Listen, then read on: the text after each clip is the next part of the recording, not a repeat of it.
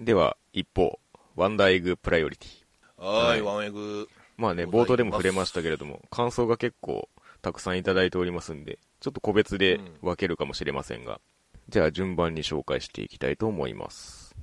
はい。えー作画の安定感に加え、えーキャラクターモーションへのとてつもないこだわりを感じました。うん。えーリアルな人間の重みを感じさせるアニメーションがとても好みでした。登場人物はそれぞれ深刻な問題を抱えつつも、4人揃うととても無邪気で柔らかい空間が生まれていたので、そのあたりもバランスも素敵だなと思いました。恋バナに興味津々なのが可愛かったです。どうか幸せな結末を迎えられるようお祈りしております。ということで、まず1通目です。でも確かにこのなんか、リアルとこのアニメのその境目というか、どこまでそうんのうん写実的にやるかみたいなところの、すごい絶妙なバランスをずっと保ってたなとは思いますね。はいはいはいはいはい。いやー、そうか。俺はちょっとね、そこのね、言う、あのー感じがね、気持ち悪かったんだよな。でもなんとなくわ、わからんでもないです、それは。ううんん。でも続きまして、はいえー、たぬきと黒猫と怠け者さんです。はいえーさて今期ベストはワンダーエッグプライオリティという、なんともおぞましい作品です。毎週鑑賞後、毎週鑑賞後、えずきながら、場合によっては実際にトイレに飛び込み、え2回目を鑑賞し、フラフラになりながら布団に入り、翌日3回目を再生するという、ハマるを通り越して中毒めいた鑑賞法を実に12週間繰り返す、えー8話込みで、というなかなか前例のない体験をすることになりました。その原因はやはり原案脚本に、えー日本を代表する偶話作家の一人、野島真二氏を起用したことでしょう。うん。詩の作品は常に何かに触れることを描き続けており、今作では全体を通して感情に触れることを徹底して描いていると認識しているのですが、はいはいはい。ご存知の通り感情というのは、えー時に悪意よりも行為の方が立ちが悪いものでして、本作は基本的にあろうことか、この行為が連鎖して出来上がっている物語なのです。性別こそ違えど、小中学生時代に幼馴染に、えー希望と羨望という行為をぶつけられ、感情をぶつけられることに恐怖し、絶望するという、リズと青い鳥的体験をし、えーその反動か、高校時代には共依存的な関係であったクラスメートに感情をぶつけ続けていた身としては、えー自分が最も恐怖したあの感覚に毎週つけ込まれ、あの頃必死にすがりついていたものが、今となっては自分の中で最も深い傷になっていることを自覚させられ続けた3ヶ月でした。という、この、ご自身の体験とのシンクロ具合もあるということですね。かかる部分はあるでしょううん。ね性別違いの。うんうんうん。しかし、そんな下手したらトラウマになりかねない本作にここまでハマってしまったのは、物語に散りばめられているものが私が最も好きで、えー、野島氏が大成していた90年代テイストで飾られていたからでしょう。正直なところ、野島真司何一つ変わってないな、と声に出して突っ込んでしまったのですが、うんそれは同時にあの頃少女たちを取り巻いていた。というよりも、えー、露呈し始め問題とされていた様々な事柄が、ただただ姿形を変え、我々の目の前から透明化していっているだけなのだという当然のことを改めて認識することでもありました。えー、また少女たちがいずれ自身が至ってしまうであろう剣をする大人の女を、おばさん、ババアと呼び捨てる反面、どうしても嫌いになれない愛の母親などがどこか少女的に可愛らしく描かれるあたりは、セーラームーンをはじめとした80年代終盤から90年代にかけて少女漫画に落とし込まれていった少女の本音のスタイルそのままで、その露骨な描き方にはどうしようもなくテンションが上がってしまいました。えー、それこそ切れると口調が存在になるのが当たり前の少女の姿などは最近あまり描かれなくなってきましたし、確かにその辺もなんかリアリティとのバランスっていう感じはしますね。キャラクターというよりもというか。主題歌の育ちの歌も、えー卒業式の歌の主流が仰げば尊しから旅立ちの日に、に移行する、すなわち、えー周りの環境、大人へのけじめとしての感謝から、えー未来への自己の飛翔へ移行する。ちょうど中間期に歌われていた唱歌と考えると、うん。なかなかに野島作品らしいテーマ選曲です。えーどうにも世間では難解と言われ、特に後半に判明という形で追加されていく SF 的ギミック等の数々によって、うんえー複雑という評価を得ているらしい本作ですが、そのギミックの大半は文字通り物語の装飾でしかなく、考察に意図的にミスリードを加え込むためだけのものではないかとも感じています。うん、なんかわかりますね。その、スッと入っていくもんな、全う然な。ん。ちなみにギミックだけを組み上げると、これまたそのままセーラームーンになるのもなんだか野島作品っぽくありません？えー実際には自分の何が相手に影響を与えてしまい、相手の何で自分が傷を負ってしまっていたのかわからないはずなのに、ふとその事実だけを自覚してしまい、向き合わざるを得ない少女たちの生き様、戦いを、エロスの戦士として偶話化しただけの非常に単純で普遍的な物語なのではないでしょうか。うんうん私自身が学校現場で働き、日々子供たちを見ているせいかもしれませんが、フリルを含め少女たちの反応、行動原理が普段目にするものの範疇を出ないので、逆に妙に現実感があり、こんなにもストレートに感じ取れる物語をどうしてギミックで固めてわざわざキムに巻こうとするのか少し疑問にすら感じています。なるほどね。ありのままって感じだもんな。反応自体がってことですよね。そうそうそうそう。んえー本作は毎週見るたびに連想する作品が増えていくという意味でも非常に面白い作品でしたが、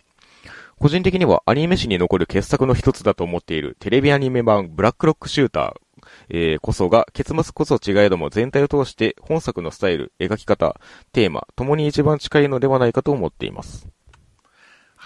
はあ、懐かしいね。見てたな。僕は見てないんであんまりわかんないんですけど、あれ、脚本がね、あれ、名前が出てるね。さよわさとかやってた人。なんだっけ？岡まり。岡田まりそう。うん。ああ、そうなんだ。まあ、その辺の確かに、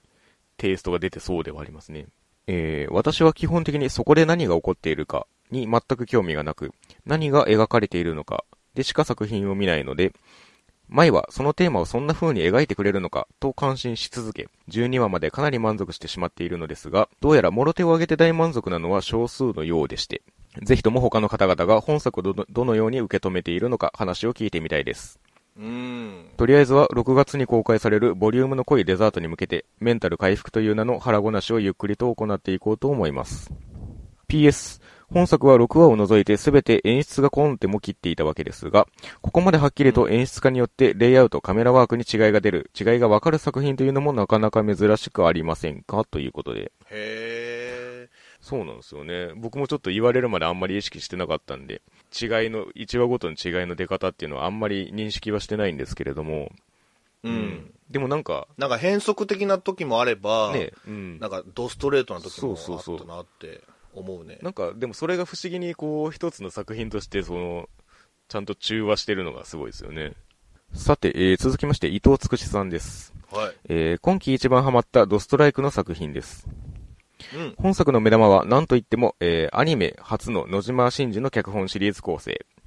えー大人でも子供でもないイノセントな14歳の少女たちを見事に描く。えーまた、沢木先生と小糸の自殺の謎に代表される毎週新たな情報とともに謎が深まるというドラマ的展開が冴えていた。1話時点では、エッグの異常な精神世界設定など、ドラマ寄りの作風に感じたが、2話以降は、敵の怪物を派手なアクションでやっつけるアニメーションならではの爽快感もあり、ドラマとアニメの美味しいとこ取りの作風に感じた。うん。これは本当にそうなんですよね。切り替えがすごい、あの、はっきりしてるというか。そうそうそうそううんドラマでもよかったんじゃないかっていう意見を吹き飛ばす。そうですね本当に、うん。フィクション的に振り切るところは振り切るっていう。うんうん。えー大人でも子供でもない14歳の少女の自殺が題材ということもあり、テーマはヘビー。うん物語の骨格は自殺の原因となったトラウマの怪物から少女を守り、自分自身の食材やコンプレックス克服のためにエッグの世界で戦うというもの。そして、うんえー終盤はフリルという絶対悪のラスボスとの対決という構図が提示される。えーただし本作は制作遅延の影響で6月に特別編をもって完結となるため、フリルとの決着は未完。とはいえ、12話で愛自身の問題を解決して一旦幕引きできたことについては制作側の誠意を感じた。演出、作画、演技がすこぶるいい。特に4人の日常の何気ない女子のやりとりが丁寧。個人的には芝居に関しては作画も、えー声も理科がお気に入りで、5話の悪役やってやってんだ、友達ならできたじゃんか、のシーンは鳥肌が立つほど良かった。うん。リカちゃんね、いいっすよね。俺も一番好きかな。すごく実写ドラマ的な芝居をしていて、表情が記号的なカットだけでなく、目の見開き方、口元の力の入り方、普通アニメで描くには手間のかかる作画で、えーとにかくこうした作画カロリーがすごい。うん。もしかしたらこのシーンはプレスコだったかもしれない。えー劇、劇版は4人のおしゃべりの軽快さ、バトルアクションの重厚さ、こうした緩急を効果的につけていた。特に軽快な方は、足立と島村やリズと青い鳥を連想させる、ちょっと実験的な心地よさで、本作の気持ちよさの、えー一役を担っていたと思う。うんう。ん。これも個人的に結構好きな点で、こういう音楽が鳴ることで、その場面自体が芸術的な感じのニュアンスを帯びるというか、はいはいはいはい。場面を特別に見せる魔法みたいな書き方がうまいなとは思いましたね。そうだね、うんその、現実の舞台はい。で全然あるのに、なんだろうな、その、アングルとかもそうかもしれないし、うん背景とかもそうかもしれないし、その、ここに、ここにあったらおかしいなっていうものがあるみあたいなとか、うんうんうんなんかそういう細かい部分がね、それをうなずける。そうですね。えー個人的に好きな、好きなキャラはネイル。うんえー他の3人は不安定な少女性を持つが、ネイルの思考は完全に大人であり、ブレがない。はいその意味でなぜエッグで戦うのか不明だった。えー社長としてエッグの運営側とのつながりも見えてきているが、えーその真意は謎。9話ではそんな弱点のないネイルが唯一心を許していた同士であり、友達である寿との決別を描く。ある意味、会社人間で夢も持たず、植物人間のこ寿にすがっていたネイルが、えー、寿と決別し、寿の遺品を整理し、自分の人生を歩み出すという流れが良かった。うん10話で髪をほどき、ラーメン OK を即答したのはその表れだったと思う。えー11話は完全に一本のホラー映画で完成度が高かった。いや、これね、本当にそう思いましたね。あれね、その、ドライヤーをさ、うん。あ風呂場に投げつけはいはいはいて殺すっていうシーン、これね、実際、昔洋画であるんだよね、このシーン。なんかありそうだなって思った。うん。マイキーっていうああ、映画なんだけど、ほうほうほう。もう本当サイコパスの子供がいてて、はいあの、お世話になる家族のところで、そのいい子ちゃんを演じて殺人を犯していくというなるほどね。うん。映画があるんだけど、うん確かになんか、そういうテイストを帯びてますよね、この1話全体が。えー、継続する恐怖の余韻。若林監督も誰が一番の悪者かという問いかけを SNS 上でされていますが、えー、それはそうとフリルが怪物なのは間違いない。愛する人の移り気に耐えきれず、その人を殺さず、浮気相手を殺して精神的苦痛を与えるという残虐さ。絶対に折れないエゴとも言えるが、多くの大人は失恋や死別を経験し、折り合いをつけて未来を生きていく。言ってみれば、愛の沢木先生への失恋や疑念払拭も、えーネイルの寿との決別も、そうした大人寄りの勇気である。うん。この夫人で6月の特別編の展開がどうなるか、今から楽しみです。なるほどね。ありがとうございます。なんか、ワンウェグもう一回見た感じ。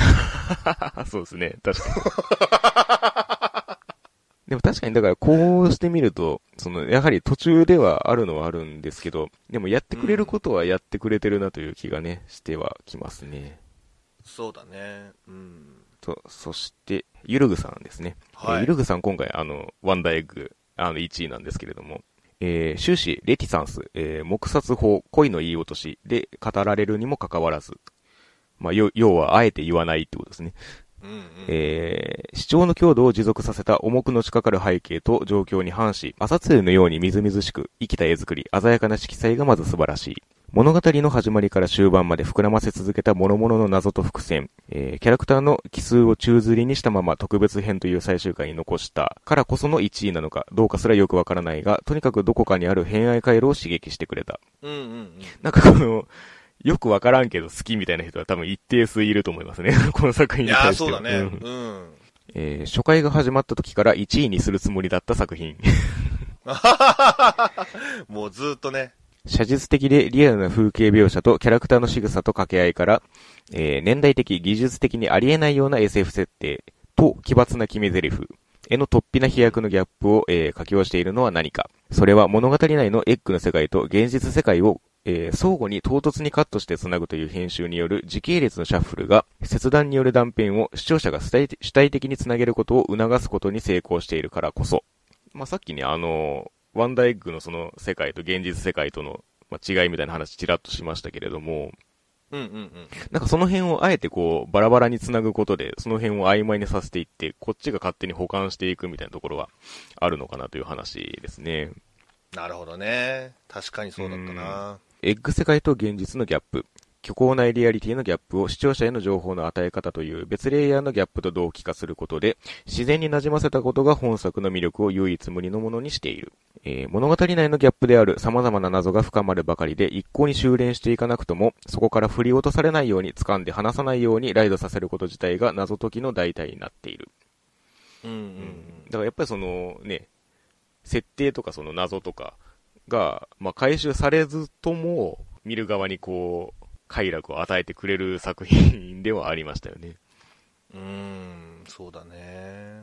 活害となる視聴者を信頼することで可能となる不親切でありながら、深夜アニメとして類例を見ない構成は、えー、作品を信頼する視聴者がその構成を可能にしているというループをなす。さらに、その構成の成立がエッグ世界と現実を、えー、王冠する物語を最適な形で語ることを可能にする。えー、我々視聴者は作品を見ながら何度も覚醒する。というか、単に寝ぼけまなこの経験をする。あれ今ここどこだっけ？いつだっけ？どうなったんだっけ？という具合に戸惑いを覚える。えー、その夢見心地がこの作品の快楽ではあるが、それが快楽足りうるのは我々がいつも必ずキャラクターたちより遅れて現実で起きたことに気づかされるからだ。えー、あいたちキャラクターは寝ぼけない。夢とエッグ世界と現実を瞬別している。かのように見える。えー、もしキャラクターが現実に帰ったことに彼女たちが気づけなくなったならば、物語は直ちに悪夢となる。えー、それが死者を生き返らせるということではないか。そしてフリルの、えー、死への誘惑。えー、しかし意地悪なことにその悪夢こそが、えー、視聴者がキャラクターたちに期待するお話の面白さであったりする。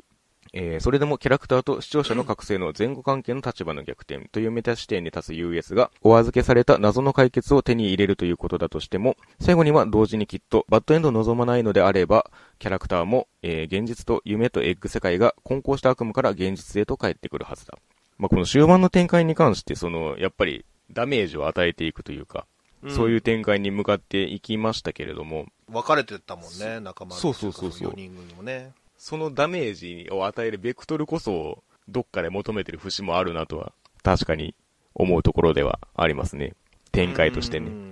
はいはいはい、えー、ここで現実とエッグ世界に夢を差し挟んだのは、その言葉の意味の多義性が今後を占うために触媒となりそうだからだ。誰かに見せられた夢という願いは破綻するか、裏切られ、利用される予感に満ちている。つまり、えー、現時点で桃江、理科と、えー、愛、ネイルは、後者の二人が恋人と妹の謎を残すとともに、えー、ワンダーアニマルの死を経験していないという際がある。今まさに言ったところですね。うん、ねえー、愛とネイルが蘇りを願う二人との関係から何を導き出すか。それと、フリルの思惑と彼女に託された夢の工作から何が生まれ落ちるか。焦点はそこに定まったように思える。おぼろげな愛の願いと自分のためというとりあえずの名言のネイルの目的の対象にもそれは関わってくるだろう。さて、愛、ネイル、リカ、桃江はどういう形で現実に帰ってくるだろうか？その時、何を持ち帰ってくるのだろうか？ラスト1話はこちらの思惑をどう裏切ってくれるのか？そこを期待したい。ということで。そうか。うん帰ってくるかねっていうところなんですよね。帰ってきた時に、その、要は回答というか、この世界に対するその答えが出るかとは思うんですけれども、それがなんとなくこの持ち得るかどうかがこの22で今分かれてるところなんですよね。なんとなく希望を持ち帰れそうにない二人と、まだその決定的な瞬間を迎えてない二人っていうことで。そうだよね。うん、とまあ、お便りはこんなところなんですけれども。ああ、うん、ありがとうございます。ありがとうございます。ワンエグというものをね、ちゃんとその言語化してくれたなってそうですね。印象ですね、マジで。まあ、個人的な印象を言いますと、まあ最初からまあ、はい、一段レベルが違うなとは思ってて、そうだね、うん、本当にこれがあってよかったと思って、え私は今季ね、1位にしましたけれども、まあさっきもあの感想の中で触れていただいている通り、その、生っぽい手触りの徹底ぶりがすごいというか、うん、それでいて絵作りがアニメ的にぶっ飛んでるっていうそのバランスの取り方がやっぱり唯一無二というかね。ぐにゃぐにゃなんだよなんか演技の感じも4人とも全てその、アニメキャラクターっぽくない感じというか、実際の感じとも違うんですけれども、でも、その場で発されてる感が強い演技の仕方をしてるなとは思っていて。なるほどね。うん、なんか会、交わす会話の瞬間瞬間のその、自然な感じが、やっぱりなんか、その話してる内容以下によらず、なんか、いいなって思う瞬間がたびたびあったりはしましたね。そういう演技のテイストも含めですけど。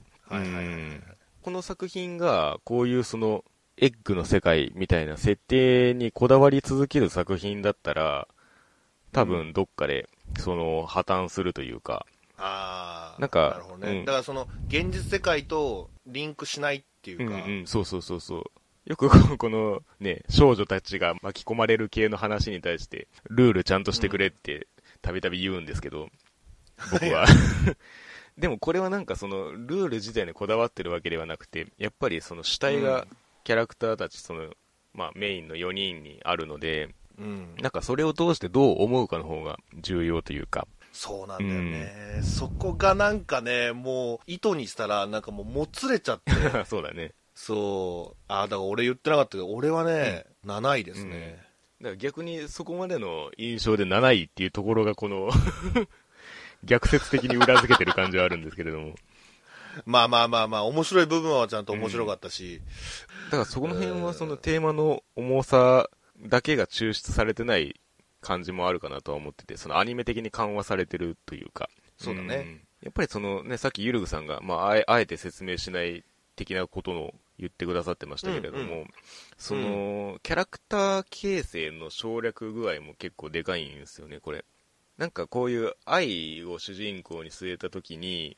その、うん。塞ぎ込んでたところからどういう変化をしていくかって結構、その、描き方のバランスが難しいと思うんですけれども、なんはい。かその辺の変化を、あえてその根拠を明確にしないっていうか、そのこれがあったからこういう変化が起こりましたみたいな、その説明的な流れじゃなくて、なんか自然にこう出会っていく中でちょっと心情が変化していってとか、あとまあそのエッグ世界を経ていくことで徐々に変化していってとか、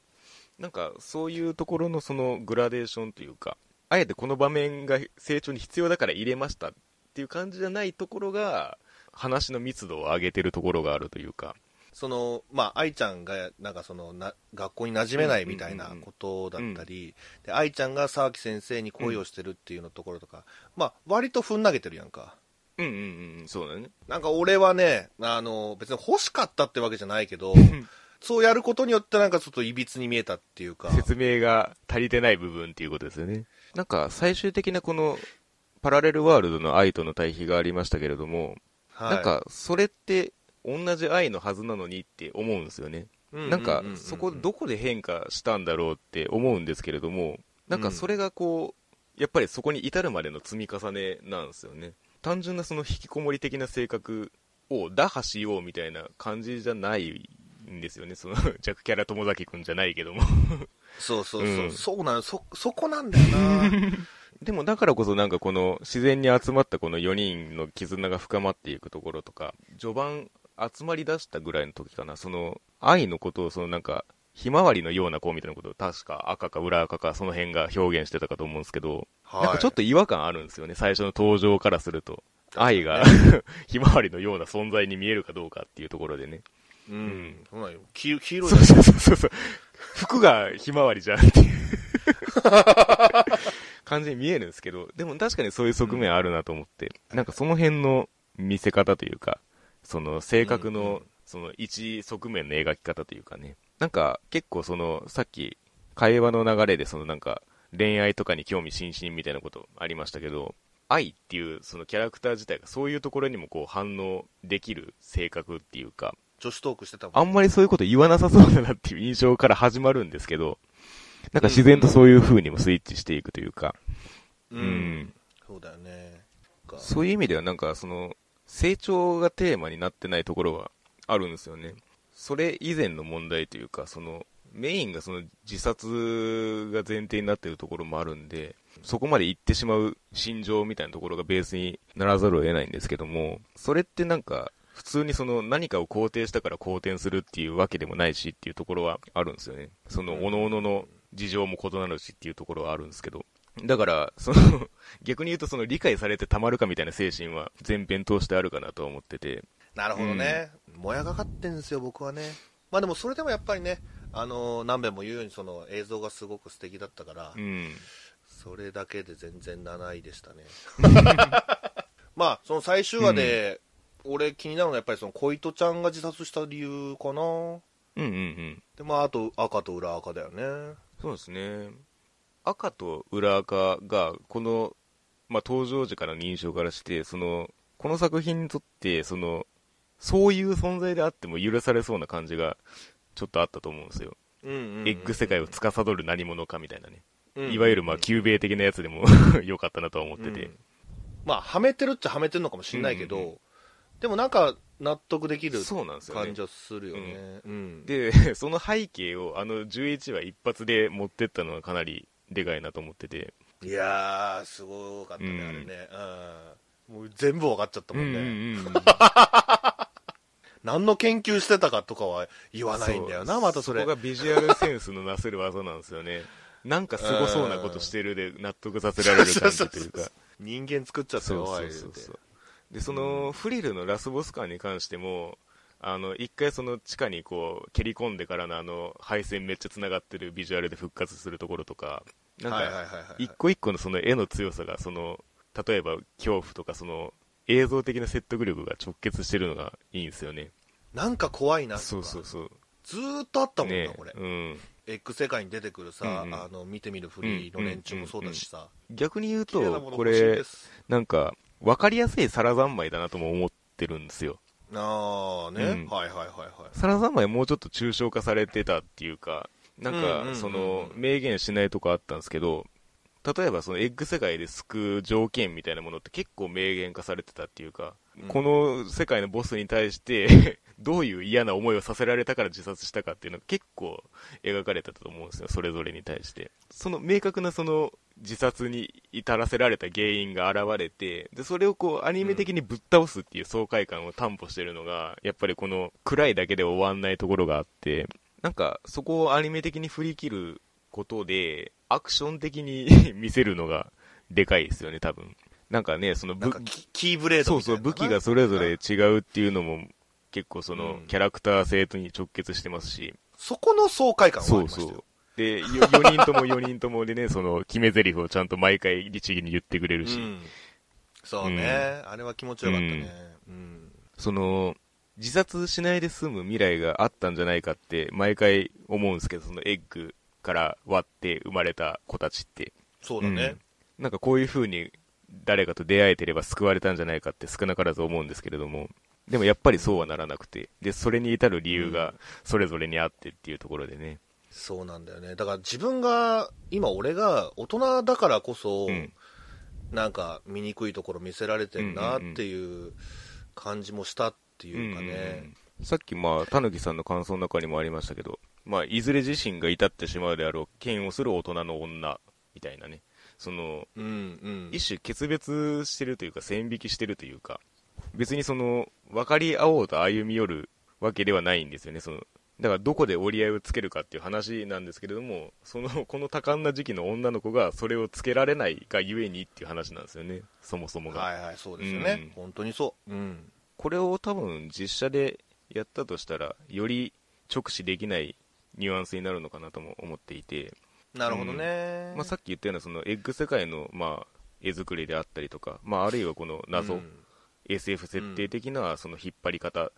がアニメだからこそまあできるし、それがちょっと滑りを良くしてるところは多分あるんですよね。そうそうそううん。そうだよね、うんだからひょっとしたら和らいでる方なのかもしれない。そうだと思いますね。うん、そんな気はします。だからこそアニメでやろうとしたのかもなとはうん感じていて。うんうんうんうんそうだね。でもそのね、こうやってその感想で折々触れられるその野島真司っていう脚本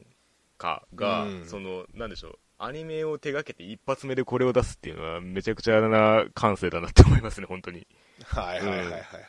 確かにね、うん。そう言われるとそうだね、うん。ちょっとこれはアニメ的な最適解として尋常なじゃない射抜き方をしているので、恐ろしいなと思うんですけど。はいはいはいはい。最終話があえて抜け落ちたことで、現時点で不確定な 方がこう上振れてる可能性もあるんですけど、だから、ある意味現状がなんかそういう欠落によってレジェンド化しつつ、例えば私の中でも そういう感じはあって、うん。はいはいはいはい。なるほどね。そういう意味では欠けているからみたいな。そう、最終話を迎えた上でどうかっていうのはもう一度結論を出す必要があるかなとは思ってますけれども。うんうんうんうんもうみんなパラレルワールド行っちゃえばいいのにってなんか思う。